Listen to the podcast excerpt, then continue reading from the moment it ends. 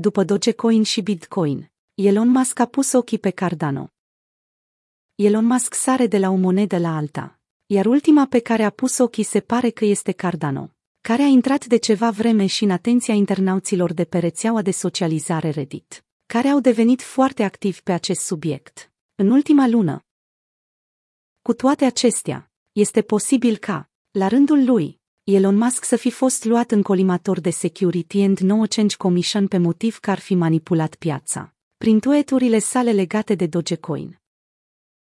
Multimiliardarul, care recent și-a pierdut statului de cel mai bogat om de pe planetă, după ce acțiunile Tesla au scăzut cu peste 20% de la aproape 900 de dolari până la 680 de dolari, este cunoscut pentru înclinația pe care o are pentru Bitcoin. Acesta a anunțat la începutul lunii februarie că Tesla a cumpărat în ianuarie Bitcoin în valoare de 1,5 miliarde de dolari, iar pe hârtie, odată cu noua apreciere a criptomonedei, a realizat un profit de peste 1 miliard de dolari. Numai că, mare parte din acest profit deja s-a vaporizat având în vedere că Bitcoin a scăzut de la 58.000 de dolari până la 47.000-48.000 de dolari. La ora redactării acestui material, moneda poporului, Dogecoin, le-a atras pe Elon Musk. Când a realizat potențialul pe care le au criptomonedele, Elon Musk a început să se orienteze către acestea, mergând în paralel cu industria spațială și cea a mașinilor electrice, în care este implicat destul de mult, prin Space 10 și Tesla, dar nefiind limitat la acestea. Profilul lui Elon Musk se pliază foarte bine pe caracterul celor care apreciază meme moneda Dogecoin astfel că a fost o compatibilitate bună de la început. Așa că, a început să-și arate susținerea pentru această monedă. Iar prin intermediul a câtorva tueturi pline de subințeles și descifrate de comunitatea Dogecoin, criptomoneda a ajuns să crească exponențial oferind câștiguri fabuloase celor care au îndrăznit să investească într-o monedă care a pornit de la o glumă.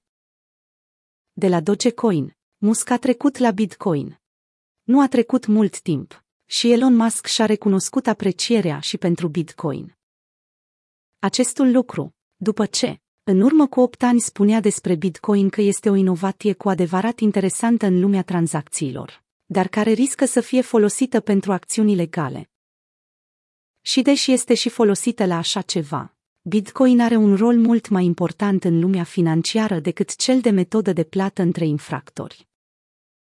Dar, într-o istorie mult mai recentă. Pe la începutul anului, Elon Musk a început să lase în urma sa firimituri legate de Bitcoin, până când, o lună mai târziu, a anunțat că Tesla a făcut mega achiziția de 1,5 miliarde de dolari pentru a-și diversifica rezerva monetară.